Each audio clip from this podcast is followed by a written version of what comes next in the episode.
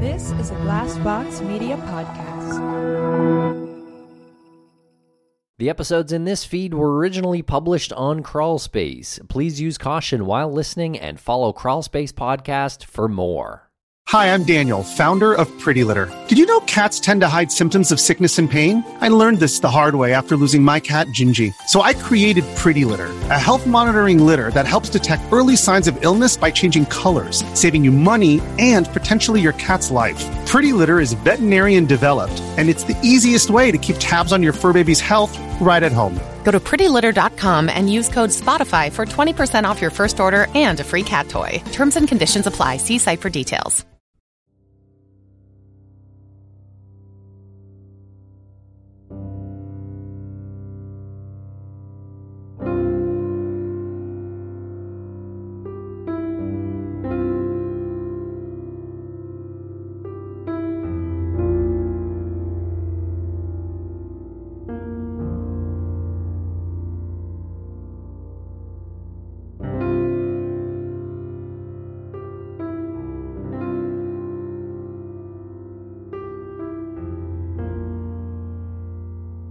February 9th of 2004, 21-year-old UMass student Maura Murray drove from her dorm in Amherst, Massachusetts to the White Mountains of New Hampshire.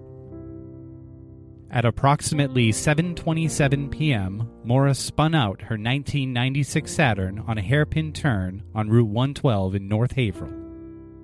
There has never been a credible sighting of Maura since. Maura is 5 foot 7 inches tall.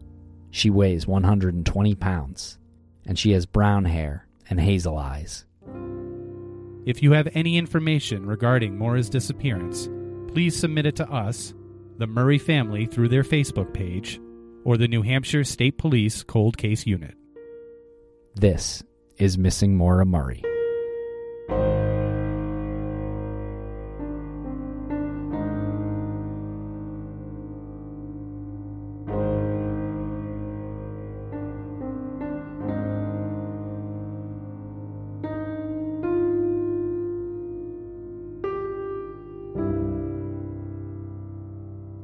Welcome back to the Missing Maura Murray podcast. I'm Tim here today with Lance. How are you today, Lance? I'm doing great. I'm doing great. How are you today? I'm doing well. And uh, this episode, Lance, is not your typical Maura Murray episode. And if you listen to part one of this, you'll understand already what I'm talking about. This is part two of our conversation with Bill Thomas, whose sister, Cathleen Thomas, was murdered in 1986 on the Colonial Parkway. And so this case is called the Colonial Parkway Murders, and Bill Thomas has been an advocate for his sister's case, not to mention a lot of other families who are possibly ensnared by this same killer. And Tim, I think it's fine for us to deviate a little bit from Maura's case because at some point, I don't even know if we specifically put our finger on it, but we recognize that we have a, a, a substantial listenership, a, a, a, big base, and if we can raise more awareness for other cases such as Bill's sister, the Colonial Parkway murders, or even you know the MVAC. It's something that we, we have a responsibility to do, and it's all within the same genre. And I hope people understand why we sometimes will have to deviate from Maura's case specifically. And with that said, check us out at CrimeCon. Are you going to CrimeCon? We are. We're going to be there. So use code CrawlSpace19 on CrimeCon's website, crimecon.com. You'll get 10% off when you use code CrawlSpace19. If you're one of those last minute bookers, there is still time to do so. Get your butt to New Orleans and CrimeCon.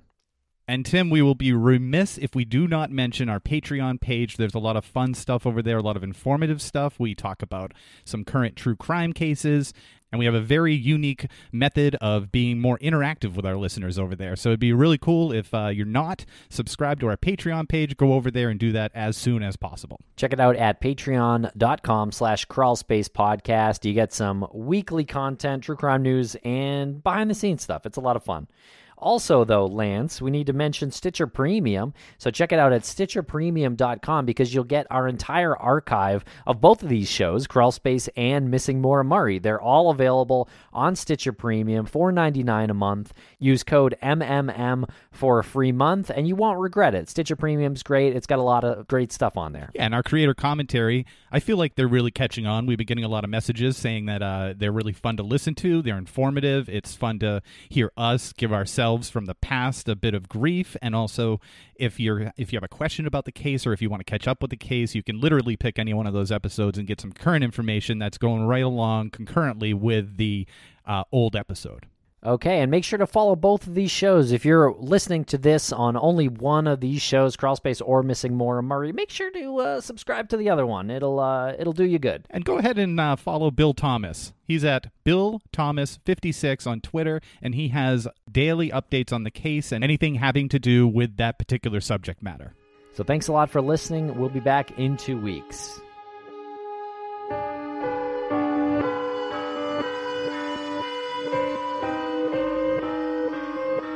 So, Bill, in our research for this case, uh, we noticed that uh, that you appear in a lot of the videos, some of the documentaries. Your name is in a lot of the articles about this case, and just want to congratulate you for for getting the case out there as far as you have. I think that's really admirable. well, thank you. I'm just a stubborn Irishman that won't let go once I, I, I get my teeth into something. Expression "dog with a bone" comes to mind. I also want to say that we're pretty humbled on on this end to have you even come in here to speak with us about it because of how how prolific you are. It's like having the authority on something uh, right in front of you. It's it's very humbling. Well, thanks. I mean, I've been following what you guys have been doing for a number of years, particularly after my girlfriend Pamela and I saw the Maura Murray uh, television series, and then that I, I graduated from the University of Massachusetts, so I'd been following that case a bit, and then when I had a chance to, uh, we had a chance to watch you guys on television, um, and you know the, work that you did on that show was so interesting. I was very excited then when we had the opportunity to actually meet, you know, face to face at the recent ASOC conference, and um, we don't live too far away, so I yeah. thought let's jump in the Mini Cooper and head on over there and actually do this face to face. It was a little weird that you charged us for the autograph, so. Well, you know, you got to cover gas costs. The Mini's great on gas, but they're still expensive. Still expensive, yeah, and that's true. You got that, you know, that they hit me up for I don't know a dollar or two on the Mass Pike, and especially yeah, since we were giving you our autographs. Well, it was even weirder that we paid you for that. Yeah, I thought that was uh, strange, but gracious. You guys were very kind. Well, to to give me fi- your autograph plus five dollars for taking it, I thought was really nice and a little unusual. I think you might want to reverse that model at CrimeCon. We zig and zag here at, at Crawl You never know what we're going what we're going to do. So, uh, how did you get as involved in this case as you are? Well, of course, you know, I'm uh, as Kathy's brother, uh, one of three older brothers. Um, I was involved in the case right from the beginning because of you know losing our, our younger sister and, and only girl and and and following the case, but I really got much more involved. I guess it's coming up on 10 years ago. My recollection is that in the fall of 2009, I was in my office in Los Angeles.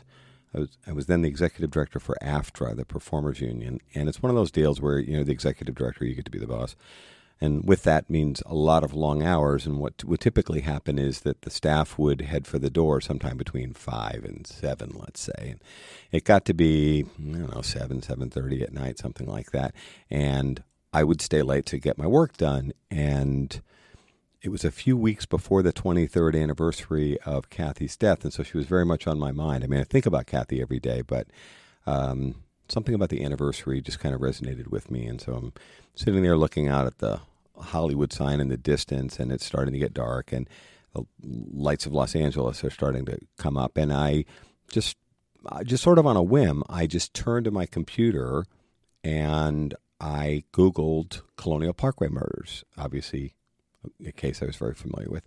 And then that, remember I mentioned that whole stubborn Irish thing, Irishman thing. I, I, I a whole series of stories came up, you know, in sequence as they do in the search engine.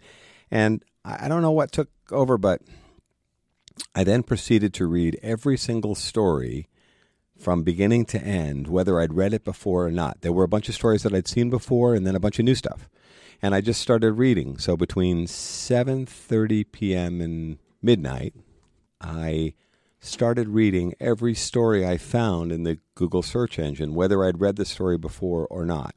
And so I just, I don't know, just I just sort of just started reading, and so I read every story from top to bottom, and then I and then I read the next one and the next one and the next one. So for those four or five hours, that's all I did.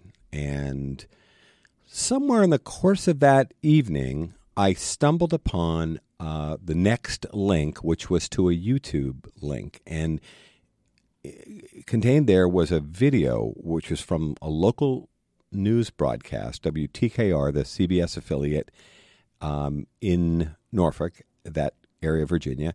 And it was a l- lengthy story all about how the FBI had lost control of 78 highly graphic crime scene photos from the Colonial Parkway murders, which would have included my sister, Kathy Thomas, Rebecca Dowski, and the other six victims.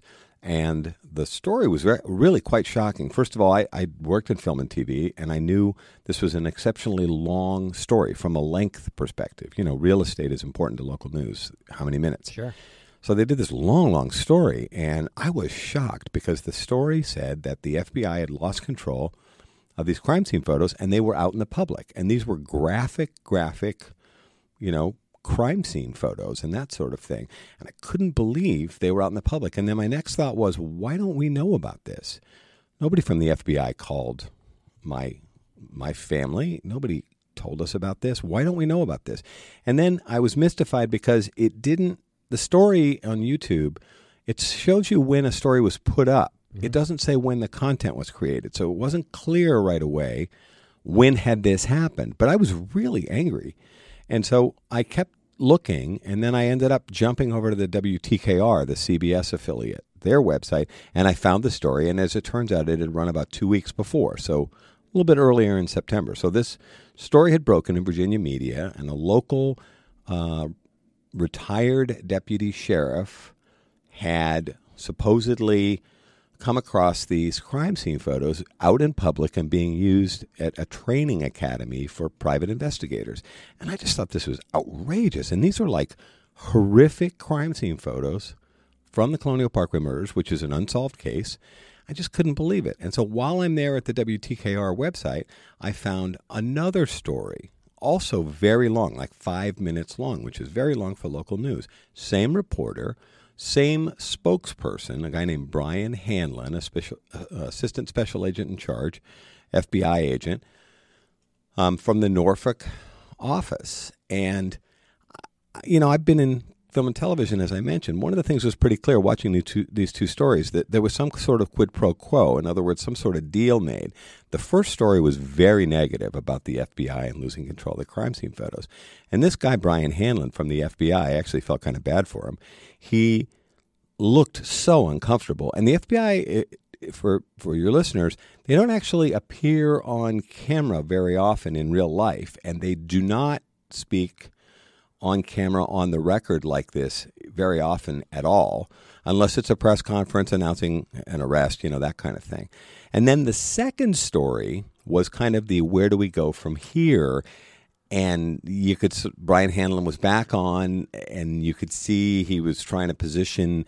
You know, we're really sorry about the crime scene photos leaking, and we're going to make this right, and we're going to, you know, make things better on a going forward basis. But I was infuriated and uh, really upset. So I, as I continued to make my way through my internet search, I then came across a Facebook page that was called Whatever Happened to Richard Keith Call and Cassandra Haley, which is a mouthful, but I was really surprised. Remember, this is almost 10 years ago now. This was a Facebook page run by the Call and Haley families, and they were um, the family members of one of the other, or two, excuse me, two of the other victims, uh, Keith Call and Cassandra Haley, in the Colonial Parkway murder. So I knew of them, but I'd never spoken with them. So I, I saw this uh, Facebook page, and then so I, I, read a bunch of the comments there, and people were very upset about the crime scene photo story and other things. And then I, you know, I continued on my way. And then at some point when it got really late and I was really tired and hungry and kind of still very upset about the crime scene photo story, I did something I'd never done before, which is I reached out to one of the other Colonial Parkway murders families. Now, these four double homicides, I'd never met or spoken to any of the other families, including even Rebecca Dowski's family. She's my sister's girlfriend, um, we, whom we had not yet met at the time of their murders. They've been seeing each other for a few months. We were going to meet Becky that Thanksgiving, and of course, they died uh, October 9th, 1986, and so Thanksgiving never took place.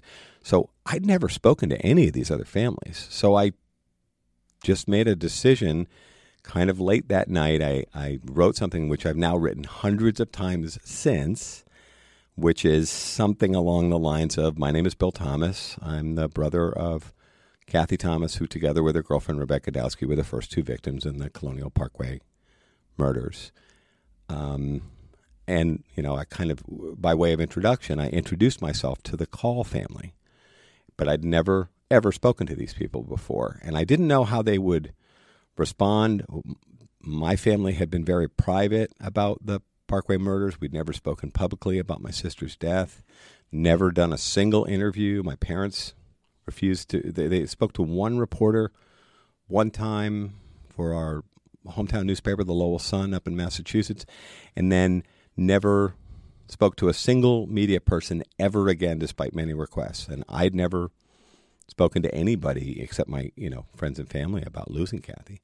So I wasn't sure how well this was going to go over, but I thought, you know, might as well try. So I wrote them the me- private message, and then I found out later, a couple days later, I when I heard from the Call family that Chris Call, uh, brother of, of Keith, and uh, his sister began a, converse, a private conversation, and Joyce Call, their older sister, and Chris were back and forthing. Hey, did you see Keith's Facebook page?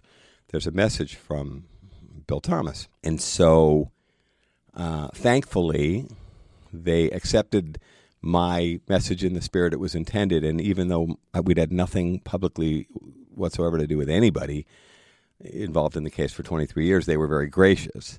And so then over the next couple of days, I began a back and forth with Joyce and Chris, and they were wonderful, and they were really excited to hear from me. And as it turns out, and I have to give the and Haley family credit, to my knowledge, this is almost 10 years ago now, they were the first family anywhere to use social media in an effort to move forward an unsolved murder case. Wow. You know, this it's not that long ago. It's, you know, 9 going on 10 years ago, but they had they even the, the reason why the page had that funny name was back then Facebook wouldn't let you mention murder or killing or anything like that. So which which is why it had the funny title whatever happened to. It still exists.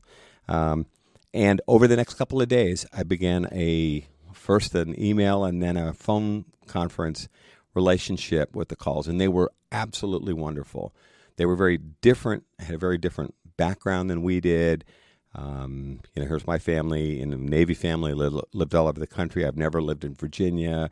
They're, you know, long-standing Virginia family. You know, uh, we come at this from very different places, but they were so welcoming, and so we ended up with all these back and forth phone calls. And then at some point, when I sort of cooled my jets a little bit about my anger about the crime scene photos, I actually said to Chris and Joyce, I said, you know, I think we could leverage the FBI's embarrassment about the crime scene photos, which was really obvious from watching those interviews.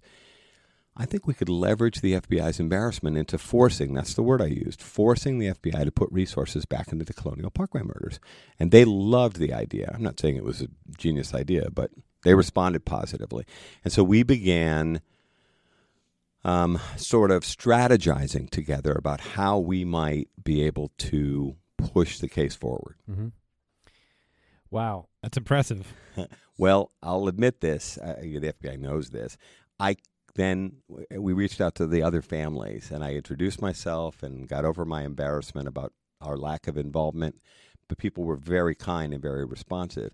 and the FBI knows this. I I then developed talking points and coached the other families on how to be effective spokespeople and we all kind of got over our our anger but we used the FBI's embarrassment they're the ones that lost the crime scene photos we started hammering the crap out of them in interviews about how upset we were and how outrageous this was and why has this case been allowed to drag on for anywhere from 20 to 23 years depending on which of the double homicides you were talking about and we just started just hammering on them in, in interviews and lo and behold they started to respond That's interesting. I had a question from when you started the story. You said you started uh, reading about it, and then you went to the YouTube videos. Did this all happen in one night? It's all happened in one night Okay. between seven and seven thirty and about midnight. Because I remember walking home at, at midnight and I hadn't had dinner,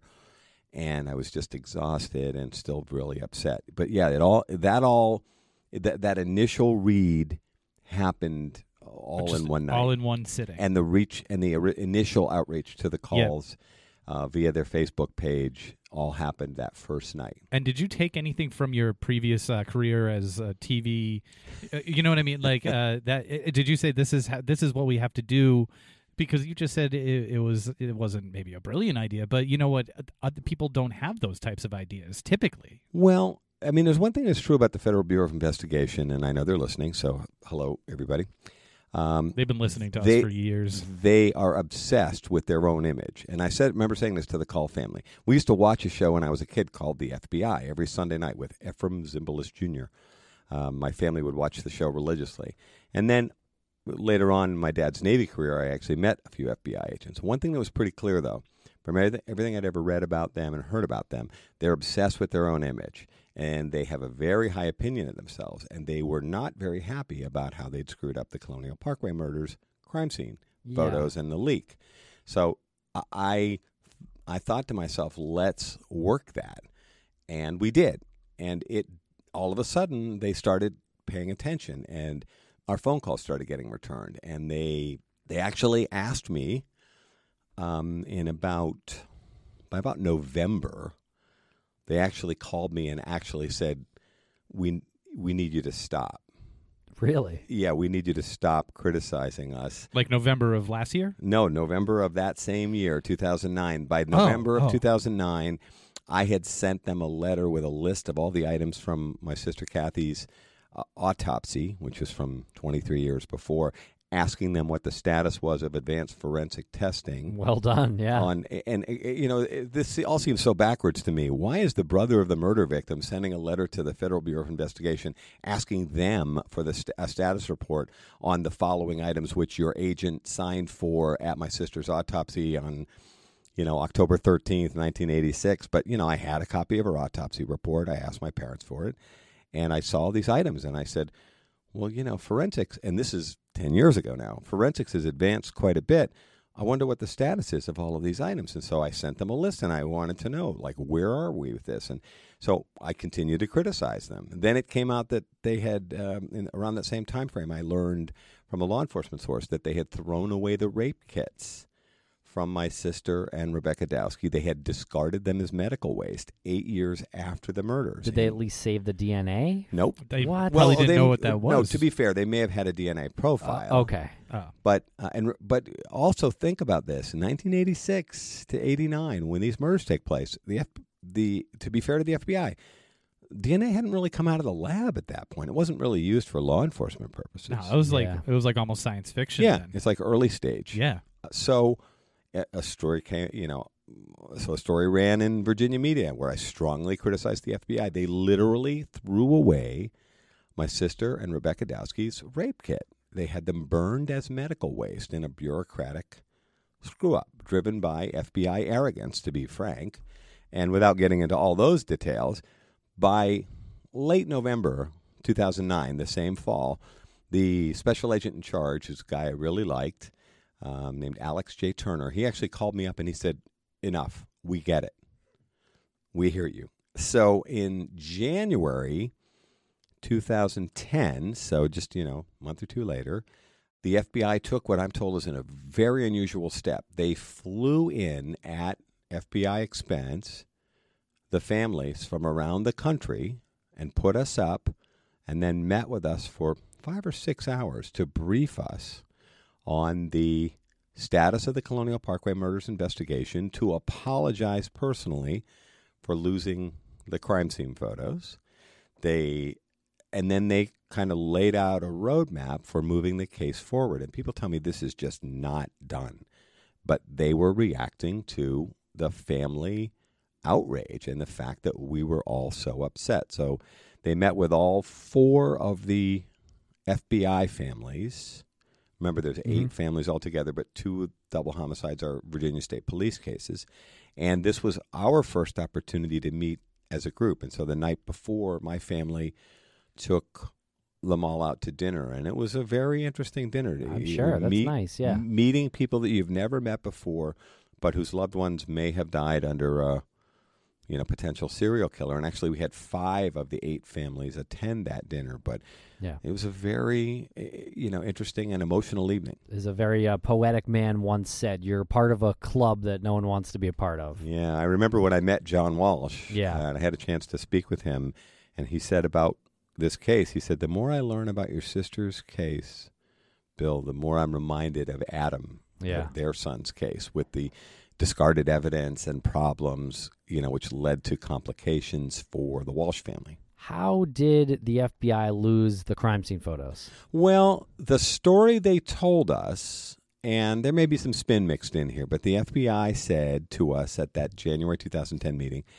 um, that an, a non agent, this was a big deal to them, a non agent FBI photographer had retired and he had worked in the Norfolk slash Newport News offices. There's two offices there.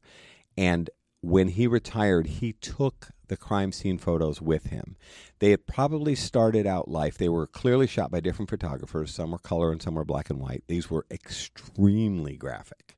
I mean, like you would not want to see photos of dead bodies and autopsies and crime scenes and whatnot.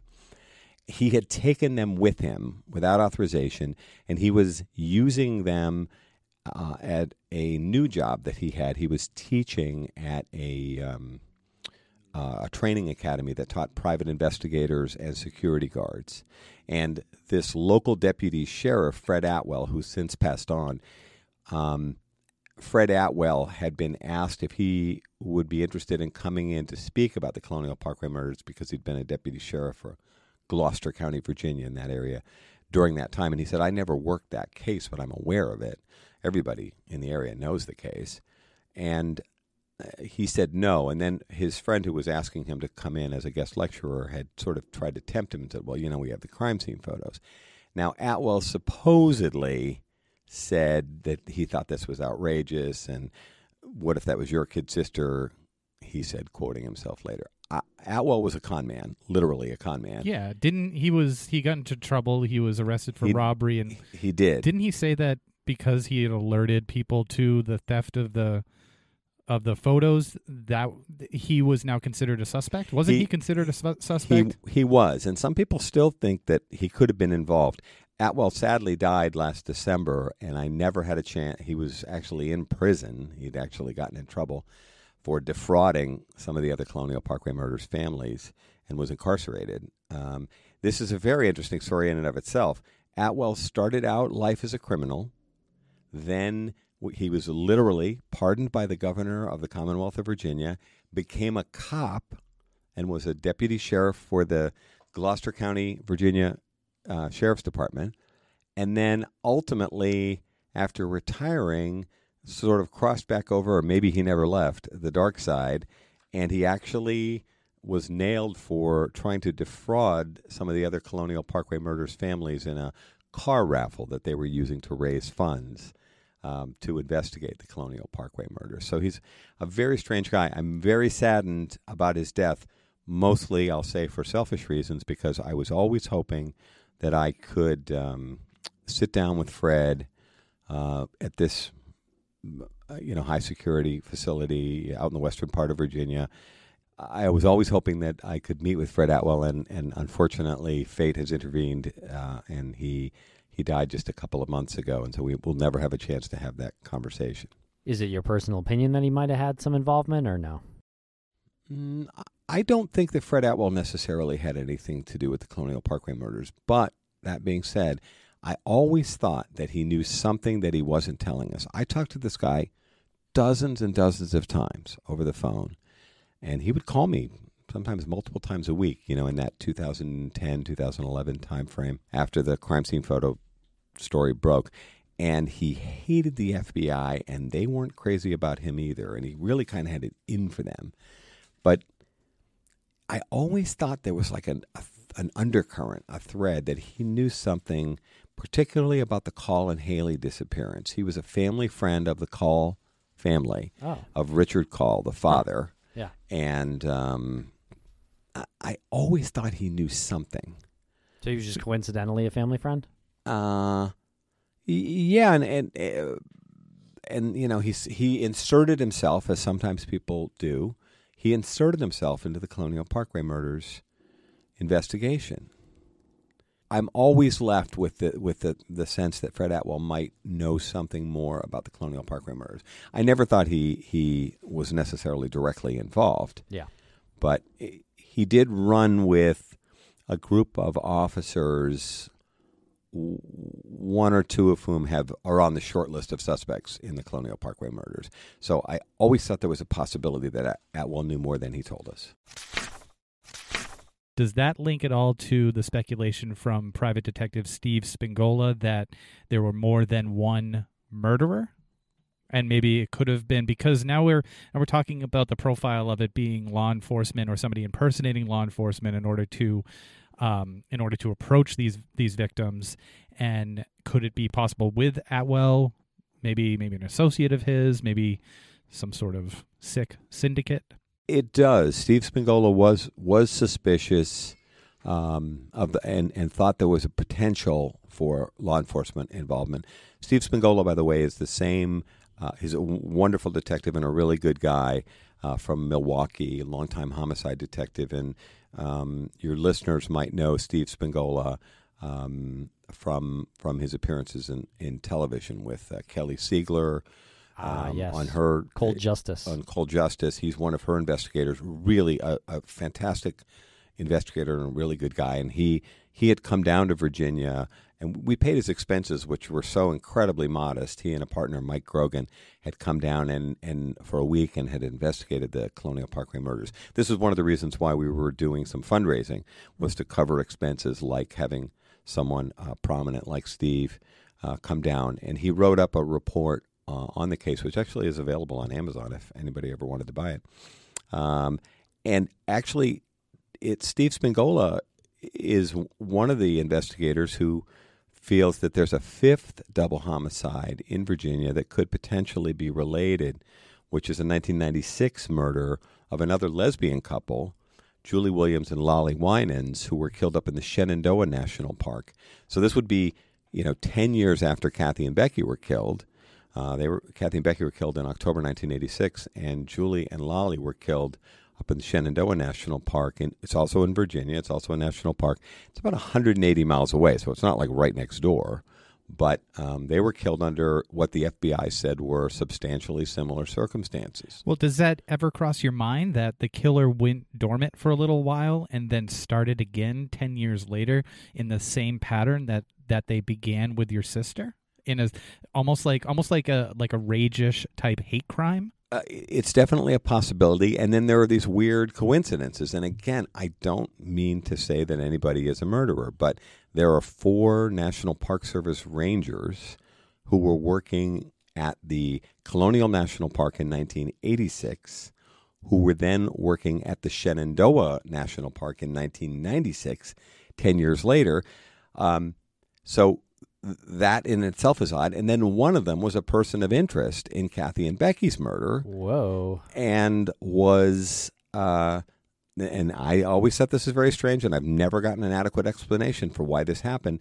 This particular ranger was a suspect in Kathy and Becky's murder, and yet was permitted to be one of the lead investigators in what the FBI said publicly was a substantially similar murder in 1996. And again, I don't mean to say that this man is a murderer. I just find it very strange and unacceptable that this investigative ranger was permitted to be a participant in a similar case 10 years later. That he was a suspect in. He was a suspect or a person of interest, is the term of art. Okay. He was even given a polygraph test in, in the Colonial Parkway murders, specifically Kathy and Becky's case.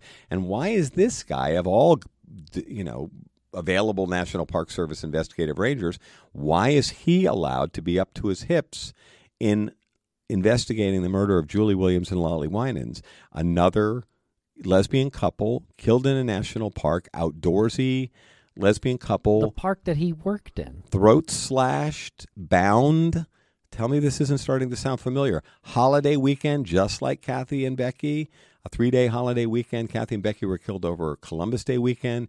Julie and Lolly were killed over Memorial Day weekend. Again, I'm not saying it it makes him a murderer, but I think it goes to poor judgment at a minimum that this guy was permitted to be involved in the investigation of what the FBI said publicly was a substantially similar murder. Yeah, who permitted him? H- him? Well, these are the kind of things where I ask these questions and nobody can give me a good answer. Right. I mean, it just sounds like it was him because he was probably one of the first people to see the car. I guess being or you know working there. Yes. W- what else about this guy? Is this uh is this the lead like uh, one of the leading POIs in your mind? Well, he's on the sh- probably on the Gotta be, short right? list. Yeah. He he ended up actually getting into substantial trouble uh, again while working for the National Park Service out uh, in Arizona at the Grand Canyon National Park. He was involved in another botched uh, investigation out out there, and there were there's actually a book, um, "The Case of the Indian Trader," um, which is all about that botched investigation by um, a guy named Paul Berkowitz, and Berkowitz said to me, "I'm not saying this guy is a murderer, but I am saying this guy is a bad cop." And he likened him in a private conversation with me. He likened this investigator to a a firefighter who sets fires only, Only to, to put go in and put them out and play the hero. That he was that kind of cop.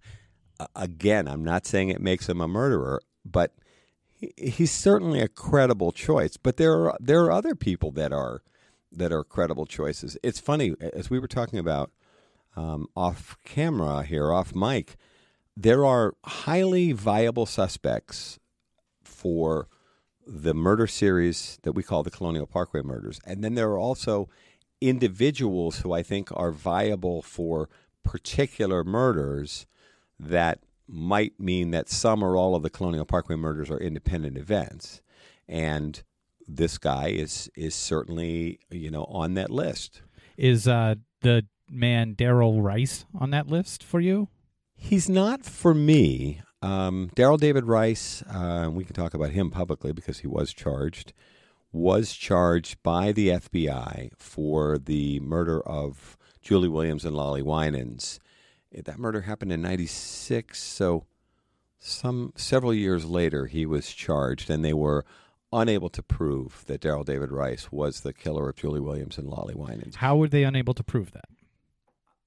it I don't want to get too far down the rabbit hole on the details, but the case fell apart at trial because of a I think a DNA cross contamination issue. They were there was unidentified DNA, which actually uh, was found, if I'm not mistaken, on uh, duct tape that, and they, they weren't even actually able to ascertain at that time what the source was. It could have even gone as far back as the factory where the duct tape was originally manufactured, but there was some sort of cross contamination issue. They've never been able to prove that Darrell David Rice did kill Julie Williams and Lolly Winans. That case remains unsolved. They did charge Darrell David Rice successfully for an attack on another a woman, a, a bicyclist, if I'm remembering correctly, in the Shenandoah National Park.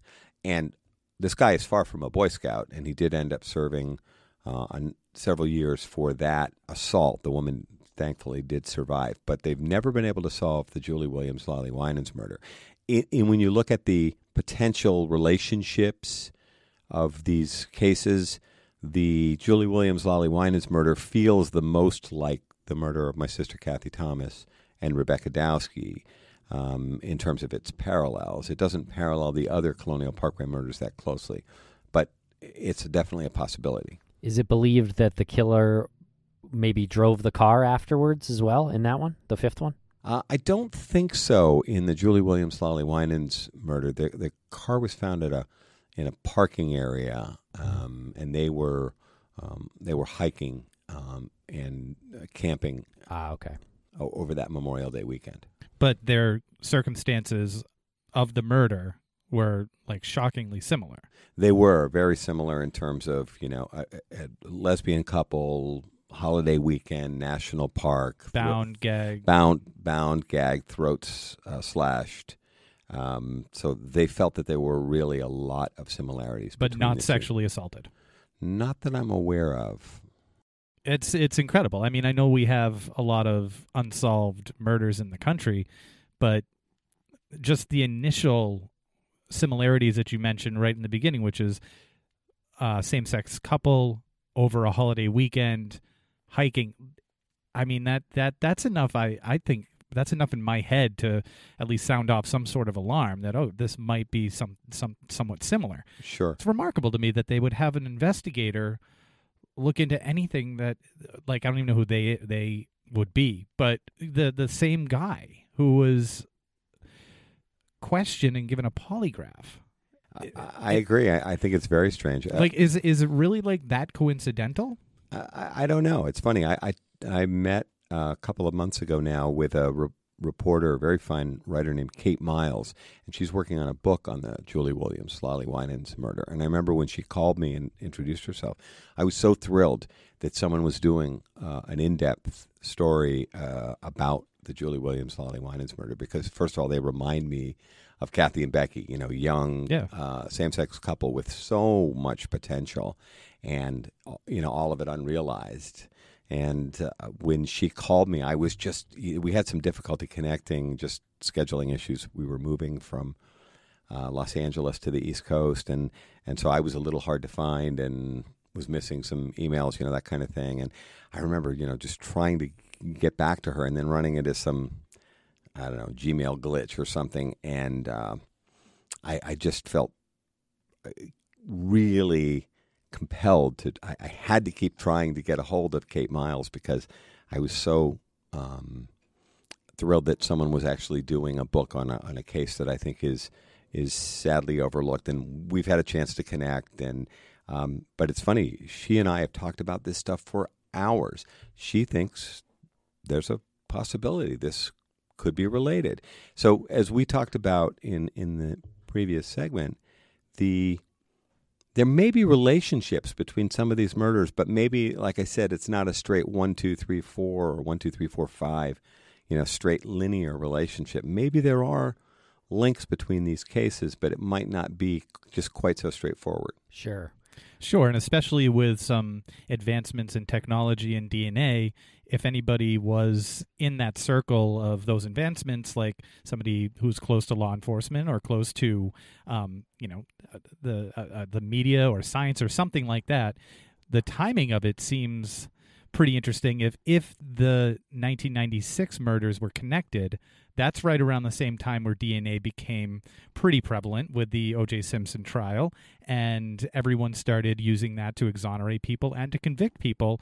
So if they were in that circle of knowledge that this particular uh, device and, and method is growing, then it would make sense that there hasn't been anything since. If they were so, I don't know, they had the wherewithal to to stop for 10 years or be very careful for 10 years and then they get the urge and the opportunity and they do it and then they think, "Ooh, this isn't the right time to do it because maybe maybe I can't get away with it the way I got away with it in the 80s."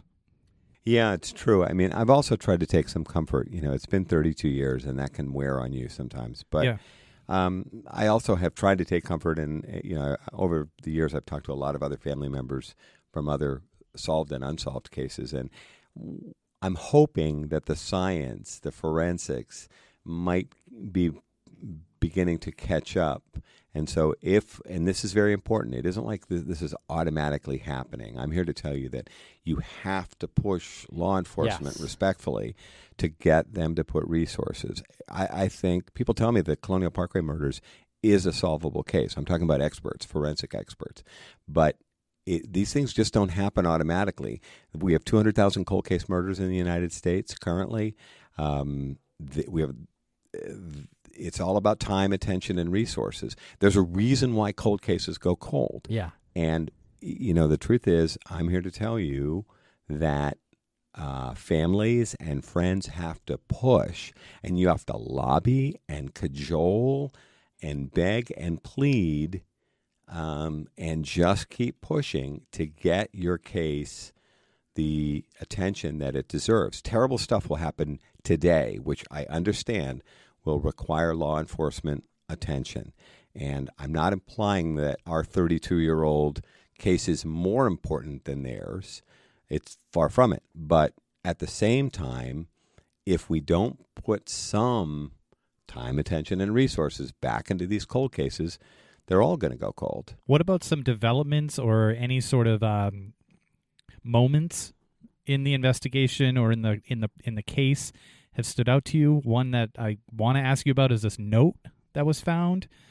This this note about a. a I'll let you go into that. Yeah, the, in, when Steve Spingola was doing his inquiry for us, one of the things that uh, that uh, seemed to um, be new information to us was in case number four in the Colonial Parkway murders. It's Daniel Lauer and Anna Maria Phelps. Um, the a note seemed was found in some personal effects that had belonged to them. You know, as you might figure, sometimes when you get back items that belong to the the victim, the family members, particularly parents, will can find that very difficult to be forced to go through those things.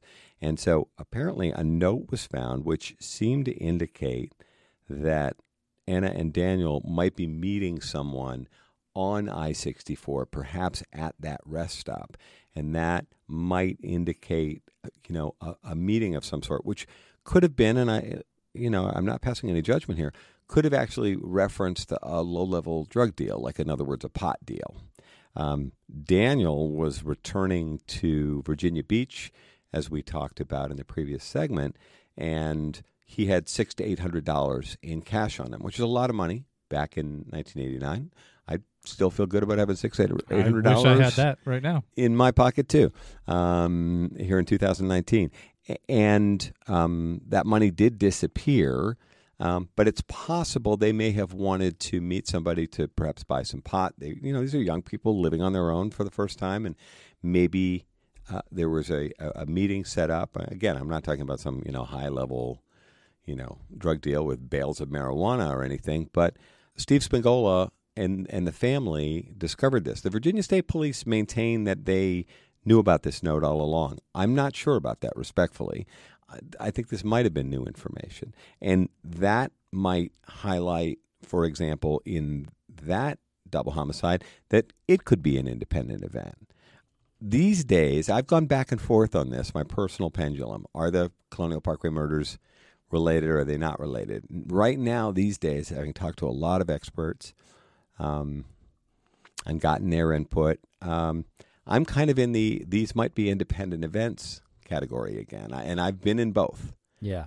When I met with the FBI a couple of years ago, they made a very compelling case for why they thought they they were related because of the proximity, et cetera, and, and the parallels between the cases.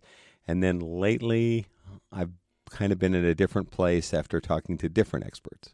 It's tough to look at and say that they're not related just at, at on the surface, just based on the um the time, the duration between them all. It it doesn't it feel like sort of rhythmic to you? It does. I mean, three of the four murders are in the fall. They're all in the same back to school time frame in the Colonial Parkway murders. They're all three of the four of them are in the same six week back to school Labor Day to Columbus Day time frame. The only one that breaks that pattern are the missing couple, number three, Keith Call and, and Cassandra Haley. They go missing in April. The the other three are all like right in the same time frame. And then of course the the parallels that we talked about earlier, you know, you can make a pretty pretty strong case for they sure feel similar, but then you know, as we probe additional potential suspects, and there are other people that are quite credible, but I think they're only credible for one murder or perhaps two. Yeah, I think they do feel similar, and I would not be surprised at all if some were connected. But I also would not be surprised if there were there were some one-offs involved here as well. Sure. Yeah. Absolutely, and I would say particularly the the fourth couple, Anna Marie and uh, Daniel, seem the the least like the rest to me. Yeah, and there's one thing that's very striking about that one, for example, the the discovery of the blanket uh, covering the bodies. The investigators have told me they think that might indicate remorse. They are laid out side by side in the woods and then covered with a blanket from Daniel's car. That's really unusual in terms of the way the other bodies were were disposed of. I hope Yeah. that doesn't sound too harsh. No, no, it feels like there's a lot of rage in the other ones. Like with the with the shooting, obviously he's running away, so the killer finishes him off with another shot to the head. Sorry, that's just how I'm picturing it. Yeah. He was running and he got Yeah. hit in the shoulder and then caught up and shot him in the head. With your sister, with the the two ten years later, there's a lot of it just feels like a lot of rage and this is while it's proximity wise very very uh relatable yeah putting them side by side and covering them with a blanket feels off It does, and then of course in the other examples, wallets and and purses and everything purses yeah. and mo- money is there. You know, there's money and, and driver's licenses. So it, the the La- the Phelps Lauer murder feels different to me, and also where's the six or eight hundred dollars? Uh, Yeah, so Daniel, robbery was a motive Yeah. there. It seems. Daniel had um, done a bunch of painting jobs, painting houses with his dad over the summer. And then, you know, his dad had collected the money from the neighbors or whomever that owed the money for the painting work. And so he had one of the reasons he'd gone home was in addition to get getting some clothing was his dad was going to give him that money that that he'd earned over the summer. And uh, and that money's nowhere to be found. And and uh, as I said, it's not it's not a fortune, but it's not there either. right Yeah. I, I just want to get back to that note really quickly Sure. i don't know if uh, you mentioned this that note was written by annabelle phelps Yes, my rec- I'm saying this off the top of my head, but yeah, my recollection is that she referenced that they were going to be meeting a, a particular person at, at a particular place, and I think that highlights the fact that that individual should be looked at again. Uh, I know he was looked at by the Virginia State Police, but I'm not certain he was ever cleared. At least to, to not certainly not to the family's satisfaction. so she names this person in the letter we're meeting so and so at Yeah. this rest stop yeah, and and I think there's they're meeting two so and so's. Were they friends or? Uh, they were friends. oh, were they friends of both uh, daniel and her was it the fiance Clint? Yeah, boyfriend, Boyfriend. boyfriend, heading towards fiance, is my understanding. Yeah, and um, they they the FBI. I'm sorry, the Virginia State Police is responsible here. They took a hard look at this guy, um, and I think they considered him a likely suspect, but they've never they've never taken any steps. I mean, in this entire sequence of murders, we haven't had a single arrest yeah. in the Colonial Parkway murders. I, I'm just so confused about lack of DNA evidence too, and uh, you know, I think I think with some advances in technology, as we were talking about uh, off camera here about the MVAC and uh, things like that, there's got to be some DNA there that can connect these, that can be uploaded to familial DNA sites. right like where is What's the going on with that? where is the car Well, the Your car, sister's the, car. The cars are sadly long gone. In in these examples, uh, this is very striking to me. The Kathy's car was was uh, scrapped. Ultimately, they did save interior panels and Mhm. and um, like Uh, seat cushions and- carpets and, uh, okay. you know I, I've never seen this stuff. MVAC it yeah, Yeah, well, that's what we said. And Yeah. when you know when we met with Jared Bradley from MVAC, I was really impressed with eh, with MVAC technology and Jared Bradley as a person who's Yeah. a you know very committed guy with a great team, and I'm thrilled that the FBI is using MVAC now um, at their lab in Quantico. But I mean, to me, this is exactly the kind of testing that that should be going on Uh, on the forensic. Um, uh, testing. for forensic genealogy, we've been lobbying the FBI and the Virginia State Police to please move forward. When I'm so thrilled for the Golden State Killer uh, families, the sister survivors. Um, you know, you, you it's and now we have nearly 60 cases over the last year that have been broken using forensic genealogy, and we believe we have DNA in three of our four crime scenes here. My understanding is that the DNA may be very limited in one of our crime scenes, but and now we're getting some resistance in this case from the Virginia State Police. They're concerned that the DNA testing might consume the last of a very small sample, which I understand. I really do. And and we we're pulling for the success of the investigators and the lab technicians and, and everyone. But at the same time, you know, I've talked to the family directly about this, and they said, well, even if it does use up the last of the available DNA, we've been What are you gonna do waiting now. What for is it doing in the You save meantime? it? yeah, What are you we've been say, for waiting for 30 years. Yeah. I mean, at this point, I mean, I'll personalize this a little bit. You know, my parents have both died now, waiting to find out who killed our kid's sister. Um, what are we waiting for? Yeah, it's not we fair. we understand that you know the Virginia State Police might feel like, well, we only have one shot. But I've talked to the family. Their attitude is, we're willing to take the shot, and if that means that's we use the last of the DNA, then let's use the last of the DNA. And we've talked to Jared Bradley of MVAC, who says that most of the samples that they're able to get have come from previously tested items that were not able to get uh, evidence from swabs. So I'm pretty confident that if they bring the MVAC in and sample all these, they will absolutely come up with new samples. I don't know how many or whatnot, but I guarantee something different there. sure, It's incredible that they're using that excuse because, like we just said, what what would it be doing in the meantime, just sitting there? sitting in a lab. There's the MVAC that is not the hail mary of this case. It's almost like a handoff with no defense. Like that it's a is- Statue of Liberty play. that is what you're waiting Hook for. Hook and ladder. Hook and ladder. That is what it. There is no defense on Yeah, this. like it's presenting No, itself to the no, FBI and- right it's now. and- right and- there. Like what? What more, other than some apparition coming up out of the evidence and saying, "Hi, this is who I like." Yeah. like a psychic nailing on something. jurisdiction, um, our grievances. Like, get over it. Anything beyond MVAC right now, I can't wrap my head around because I'm thinking it's science fiction. I'm thinking that it's written by like Lovecraft. you got or us all fired up, Bill. Lancy Well- Grace is in the studio. well, and and you know, look, even just in this conversation, guys, I've had my criticisms of law enforcement, and uh, but mostly my criticisms are of the pace of the investigation, and. You know, I, I've said to the FBI and the Virginia State Police, if it's money, we'll find a way to raise it. You know, the eight families, we're not made of money, but we'll find a way, you know, to raise the funds. And they were like, no, that's not it and so but there's there's all these there's always a roadblock there's always a reason and uh, i'm thrilled it came out uh, a few months ago um, in buzzfeed and then the, the new york times confirmed it that the the fbi now has quietly set up a forensic genealogy uh, team Great. uh, led by Steve Kramer out of the Los Angeles office. And um, if I'm outing him, so be it. But it was in the New York Times, so I can't be the first. Um, but I'm thrilled that they're getting into this. And, y- you know, as we talked about a few minutes ago, I, I, I, get the fact that all of this work can't take place in public.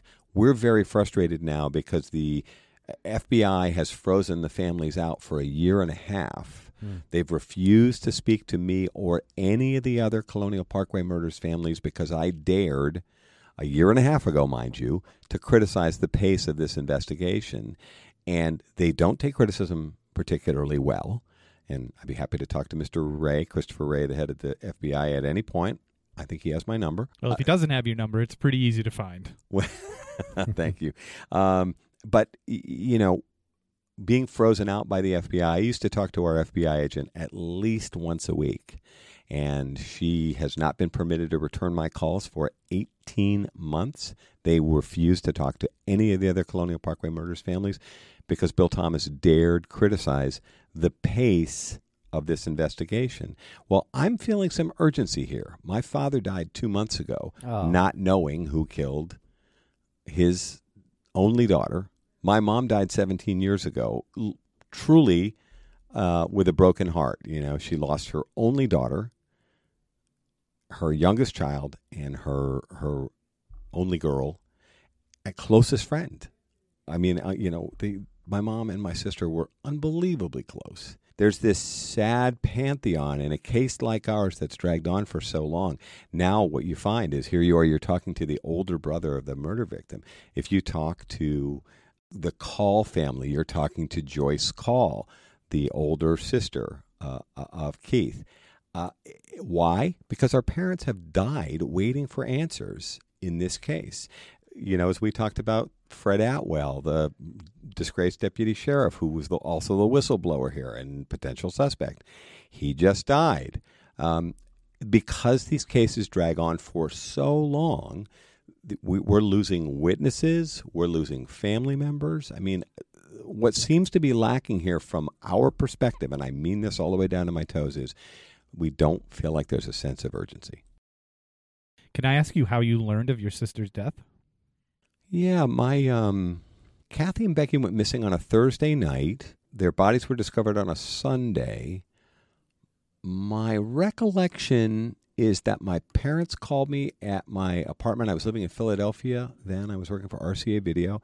The phone rang. It was both my mom and dad, uh, which is a little unusual to get them both at the same time. But you know, we're real close. You know, Irish Catholic family from Boston. Um, so for me to talk to my parents, you know, probably once a week was not unusual, and lots of teasing and good-natured family banter and all that stuff. But none of that was evident on this phone call. As soon as I picked up, it was both my mom and my dad, and my dad's tone was so serious, and which is again, you know, unusual. It's a pretty loving, upbeat relationship, and he said, "Are you sitting down?" And I, I just thought, well, no, I'm not sitting down. You know, I just walked over to answer the phone. This is back, you know, in the landline era, folks. And my dad did most of the talking, and he was super serious. And uh, he told me that my sister Kathy had been found along with her new girlfriend Rebecca Dowski, and their car had been found alongside the Colonial Parkway. I had no idea where the Colonial Parkway was. You know, I knew Williamsburg, um, and that their bodies were found on federal property, and this was going to be an FBI case because they were found on federal property. And my dad did his best to um, give me an update about what was going on uh, with the case in terms of what we knew in the very early stages. And um, it occurred to me years later that my father and mother had to make that same phone call three times in a row. You know, my older brother Richard, then me, then my brother Jack, and deliver the same awful news three times in a row. Um, and I, you know, in that same phone call, you know, I made plans to come home to Lowell outside Boston, and um, you know meet up. And you know, then there were a series of phone calls that you know that were made regarding you know kind of logistics and that kind of thing. Um, my older brother Richard ended up, who's a Navy doctor at that time, he ended up flying from Hawaii, where he was stationed, to uh, Norfolk, Virginia, and then while we headed north up to my parents' house. Um, so I remember I, I, drove the next morning, I think, from Philadelphia to New York to pick up my brother Jack. It's funny, then I, I spent the day with him and we spent the night at his apartment and then drove up the next day up to Massachusetts. And, and then my older brother Richard, you know, the oldest, who talk about an awful task. My parents were so devastated, they were not in a position to fly down to Norfolk to identify Kathy's body, and so my older brother Richard had to do that, and it's still. I mean, there's a guy who's a doctor who's, you know, was in the Navy and took care of Navy and Marine Corps personnel, including people that had been shot and crashed in helicopters and who knows what, and he still has difficulty talking about it. It was, it was something I don't think I could have done. I can't imagine. That's that is a uh, that is a that is it's in it's indescribable for anybody who's like to um personalize that is for anyone who hasn't experienced that. that is like I couldn't even imagine. Yeah, I, you know, I've talked about this. Where I get the most emotional, which I, I am, I am sorry, I am now, um, is the uh, when people and I brought it up, so you guys are off the hook. But uh, talking about the uh, um, the experience from my parents' point of view, and now they're both gone. Um, but the the I think the worst part of this entire experience was the gr- the grieving process, and then seeing your own grief magnified in your family in your family's eyes. It was really really difficult. I and it's funny. I know we were talking about this off, off mic a little bit. I can almost always kind of put myself in the place of of someone else who's Yeah. you know had this kind of experience. I might not always agree with everything they say or what they think or whatever, but I can kind of get a pretty decent sense of of where they're coming from. Well, I think it's important to talk about the emotion and the the details of the day that you found out and you talking about your parents and seeing the grief reflected in your in your siblings and in your parents. I think it's important to remember those details because that's what keeps you going on on this. Yeah, you know, and yeah. and you're not filled like we uh, you know, we'll we'll we'll probably crack a joke in like 2 minutes and because you have a well balanced sense of yourself. I you know unless you're unless you're completely fooling us, but I think it's important to identify the the grief and you know your anger and with with all elements of this case, whether they're related or not related. Oh, sure. And then, uh, you know, it's also important for me, you, you know, and Kathy would, you know, clap me upside the head, you know, if I didn't remember to laugh and, and be joyful. And there's a lot of, um, uh, a lot of things that all of us, I think, have to be, um, you know, have, have to be joyful about. And as we talked about earlier today when we were, you know, shooting the breeze uh, off mic, you know, I think it's important that we have that, have that balance and you know at the same time you know i've seen this case and the losses in this case destroy people we've lost loved ones along the way that just were not prepared to to deal with this you know for whatever reason it, it- this is a really difficult you know burden to bear my mom was very you know sort of irish and a bit tragic um probably read too much james joyce in college but you know she said the, the thing that bothered her about losing Kathy was it was out of the natural order of things. You know, the idea is that you know you're supposed to grow old and and and that your you know your grandparents should go first and then your parents and then you and that's the way that's the natural cycle which is that's hard enough for all of us to bear you know losing loved ones but when it happens out of sequence you know Kathy Thomas was 27 years old um, Rebecca Dowski was 21. Um, uh, Robin Edwards was 14. She was 14, yeah. very, very young. These are all amazing young people with so much potential, and we've just, you know, we've snuffed that out. Kathy Thomas would be, I think, 60 years old now, and and you know, I watch all these amazing women. Um, uh, and the accomplishments, and I'm I'm thrilled to see uh, how much the world has changed. Uh, But you know, Kathy's friends from the Navy and from the Naval Academy have said, you know, Kathy Thomas could have been a senator, or a congressperson, or the CEO of a company. Um, you know, she could have been literally could have been anything. She was the best. You know, my family had to offer. Do you think that you will figure out who murdered your sister? I do, yeah. As a matter of fact, I've taken to saying when we solve the Colonial Parkway murders, and we will, and experts tell me this is a solvable case. Uh, my intention actually is to pivot to the larger issue of why are there 200,000 cold case murders in the United States? Why do murders go cold? We need, we as a country, I mean the big we, need to put more resources into law enforcement. Law enforcement doesn't have anywhere near the tools they need to um, uh, to solve these cases, but we have 200,000 cold case murders to solve. We have at least two, and I hear some estimates as high as 400,000 untested rape kits sitting on law enforcement shelves. And, you know, folks, if you're paying attention, the, you know, understand that not all of those are serial cases, but some of them are. Yeah. And certainly, you know, we've seen, you know, any number of cases solved now. And if you think to yourself, if we had been able to catch these perpetrators at an earlier stage and stop them, we would be saving lives and saving money. I've even seen analysis that says that um, we would actually, you know, if you just want to be completely dollars and cents focused about this, which some of my uh, friends in Congress might like, you know, they're very thrifty about spending our money, and I, am a taxpayer too. Um, we'd actually save money in the long run if we stopped serial perpetrators, be they rapists, murderers, or what have you, um, from offending over and over again. Um, I don't think this is a political issue at all. I just think this is a matter of do we have the will um, to work together to, you know, solve you know these these kind of societal ills. And my intention actually is when we solve the Colonial Parkway murders is to pivot to that larger discussion because we've we've lived this for thirty something years.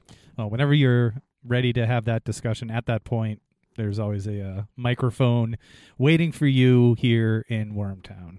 Well, thanks. In your in the palatial Crawlspace studio. The palatial, and already I've forgotten the word you used Com- when you came. Kamada, No, we no we Commodus? start. Oh, we started out. I, I said they were commodious. Commodious. Commodious. That's right. Yes. Okay. Palatial commodious. They are they are they are large, comfortable.